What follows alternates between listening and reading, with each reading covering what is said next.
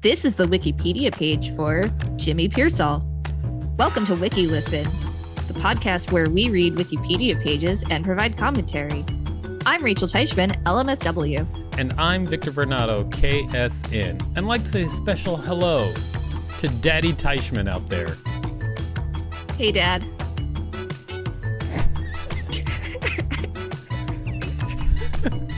Just for wiki listeners, it was Rachel's dad who requested this page, so this is happening.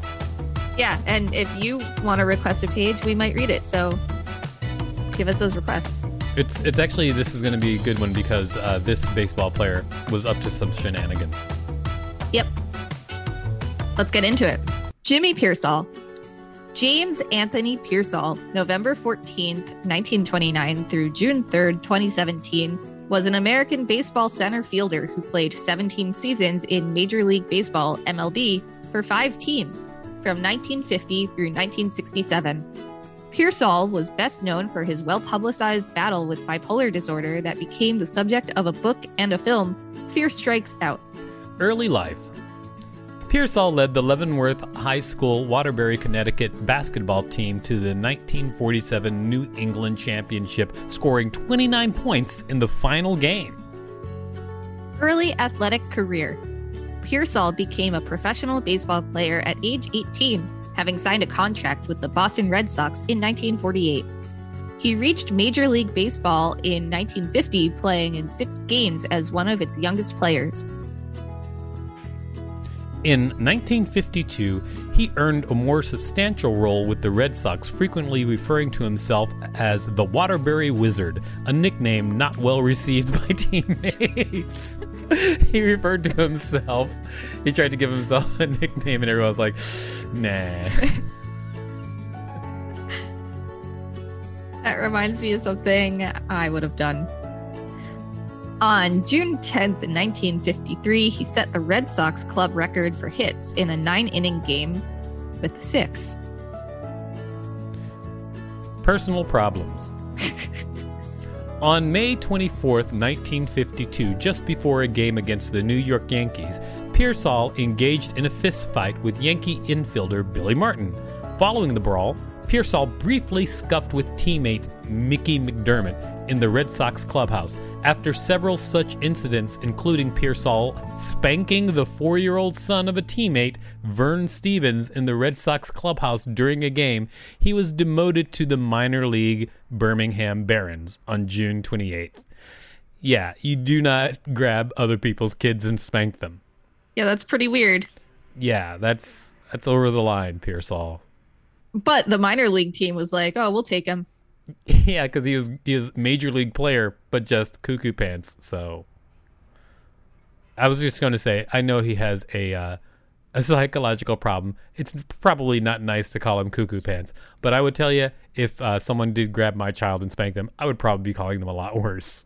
Yeah, I was about to call you out on not being politically correct with your use of the mental health terminology, but then I realized what he did. So I was like, you know what? I'm not going to say anything. but now everybody's out. Everything's out. Everything's out in the open. Glad we cleared that up. In less than three weeks with the Barons, Piersall was ejected on four occasions, the last coming after striking out in the second inning on July 16th. Prior to his at bat, he had acknowledged teammate Milt Bolling's home run by spraying a water pistol on home plate. I don't know what, what that means. Is that kind of I- like I leaving a exactly horse in somebody's bed as a warning? Or horse head? I don't know exactly what that means. Receiving a three day suspension, Piersall entered treatment three days later at the Westborough State Hospital, Massachusetts. Diagnosed with nervous exhaustion, he spent the next seven weeks in the facility and missed the remainder of the season. Piersall returned to the Red Sox in the 1953 season, finishing ninth in voting for the MVP award. He once stepped up to bat wearing a Beatles wig and playing air guitar on his bat. He led cheers for himself in the outfield during breaks in play and talked to Babe Ruth behind the center field monuments at Yankee Stadium. In his autobiography, Piersall commented, Probably the best thing that ever happened to me was going nuts. Whoever heard of Jimmy Piersall until that happened? Good points. By the way, Jimmy, you should refer time. to yourself as nuts. It's a psychological blah blah blah. 60s were a wild time. yeah. Later athletic career. Piersall was selected to the American League All Star team in 1954 and 1956. By the end of the 1956 season, in which he played all 156 games, he posted a league leading 40 doubles, scored 91 runs, drove in 87, and had a .293 batting average. The following year, he hit 19 home runs and scored 103 runs. He won a Gold Glove Award in 1958. On December 2nd, 1958, Piersall was traded to the Cleveland Indians for first baseman Vic Wertz and outfielder Gary Geiger. Piersall was reunited with his former combatant Billy Martin, who also had been acquired by the team. In a Memorial Day doubleheader at Chicago in 1960, he was ejected in the first game for heckling umpire Larry Napp. Then, after catching the final out of the second game, whirled around and threw the ball at the White Sox's scoreboard. He later wore a Little League helmet during an at bat against the Detroit Tigers, and after a series of incidents against the Yankees, Indians team physician Donald Kelly ordered psychiatric treatment on June 26th. After a brief absence, Piersall returned only to earn his sixth ejection of the season on July 23rd when he was banished after running back and forth in the outfield while the Red Sox Ted Williams was at bat. His subsequent meeting with American League President Joe Cronin and the departure of manager Joe Gordon seemed to settle Piersall down for the remainder of the season. Oh my! He met with the American League president, and he's so the American League president Joe Cronin, like that is a that's a very very big dude in baseball. I don't even know baseball, and I know to meet the American League president, you have to be in real trouble. Yeah, I wonder what they said to him. He's like, I'm a vampire, Piersall. If you keep doing it, I will eat you. I will eat you because vampires rule baseball. I'm sure that is a direct quote from the conversation. Yep. Piersall came back during the 1961 season, earning a second Gold Glove while also finishing third in the batting race with a three, with a .322 average. However, he remained a volatile player, charging the mound after being hit by a Jim Bunning pitch on June 25th, then violently hurling his helmet a month later, earning him a $100 fine in each case. Despite the minor eruptions, Piersall earned a $2,500 bonus for improved behavior, but was dealt to the Washington Senators on October 5th. The outfielder was then sent to the New York Mets on May 23, 1963, for cash and a player to be named later. I want to get a bonus just for behaving well. Well, you should behave well. In a reserve role with the second year team, Piersall played briefly under manager Casey Stengel. In the fifth inning of the June 23rd game against the Philadelphia Phillies, Piersall hit the 100th home run of his career off Phillies pitcher Dallas Green. He ran around the bases in the correct order, but facing backwards as he made the circuit. Piersall, will you ever stop with your hijinks? One month after reaching the milestone, Piersall was released by the Mets, but he found employment with the Los Angeles Angels on July 28th. He would finish his playing career with them, playing nearly four more years before moving into a front office position on May 8th, 1967. In a 17 season career, Piersall was a 272 hitter with 104 home runs and 591 RBIs in 1,734 games. Career after retirement from baseball. In 1955, his book Fear Strikes Out, co authored by Al Hirschberg, was published. It became the subject of a 1957 movie version, Fear Strikes Out, in which Piersall was portrayed by Anthony Perkins and his father by Karl Malden, directed by Robert Mulligan. That's the wrong sport. Piersall eventually disowned the film because of what he saw as its distortion of the facts, including overblaming his father for his problems. Many years later, Piersall authored The Truth Hurts, in which he details his ouster from the Chicago White Sox organization. Tommy John recalled a conversation with Piersall in 1964 in which Piersall offered an explanation for his antics. Look at me, Piersall said. I'm way past my prime, but I'm making 40 grand a year. You know why? Because people come out to the ballpark and expect to see me go crazy.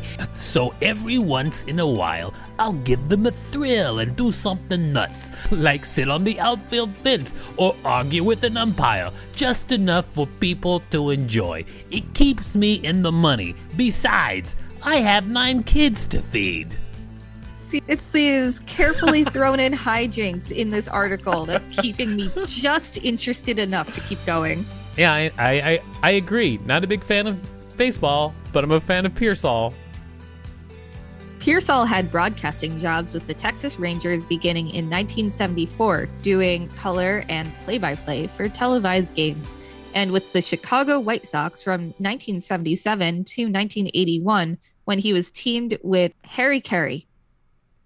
He ultimately was fired after excessive on air criticism of team management. Piersall, who wintered in Arizona, was invited to a White House event honoring the 2004 World Series champion Boston Red Sox on March 2nd, 2005.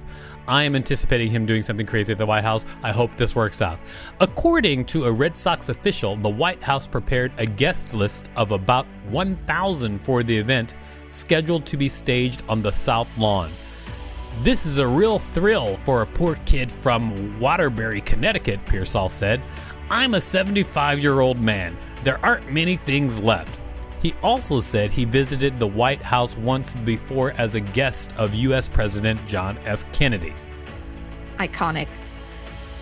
In February 1986, Chicago Cubs general manager Dallas Green hired Piersall as a roving minor league outfield coach and he served in that capacity until his departure in 1999. For 14 years, Piersall also was an on air baseball analyst and contributor for WSCR Radio, Chicago's sports talk radio station from 1992 until 2006. On September 17, 2010, Piersall was inducted into the Boston Red Sox Hall of Fame Piersall was inducted into the Baseball Reliquary's Shrine of the Eternals in 2001. Shrine of the Eternals? Wow, baseball. Get a load of yourself.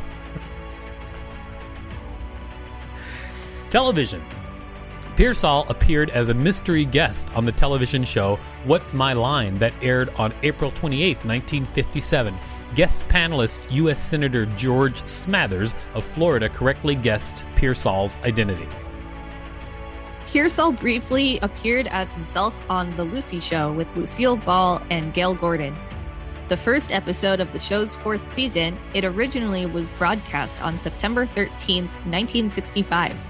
The plot has Lucy, Mr. Mooney, and Lucy's son, Jerry, meeting Jimmy, who is making a public appearance at Marineland on the Palos Verdes Peninsula. Personal life. Piersall was married three times. He had nine children with his first wife, Mary. They divorced in 1968. He resided in Wheaton, Illinois until his death with his third wife, Jan, whom he married in 1982. He was a Roman Catholic. Death. Piersall died in Wheaton, Illinois on June 3rd, 27, age of 87. You know what? In honor of Piersall, I'm going to refer to him as the Waterbury Wizard from now on. So yeah, so I guess whenever we're like doing interviews about WikiListen or whatever, we just have to make references to the Waterbury Wizard. The old Waterbury Wizard. Rest in peace. Rest in peace. This has been the Wikipedia page for Jimmy Piersall. If you want us to read a particular Wikipedia page, please let us know. Just like Rachel's dad did. Thanks, Dad. Thanks for listening to WikiListen. To support the show, go to patreon.com slash wikilistenpodcast and find us on social media at wikilisten and at wikilisten.com.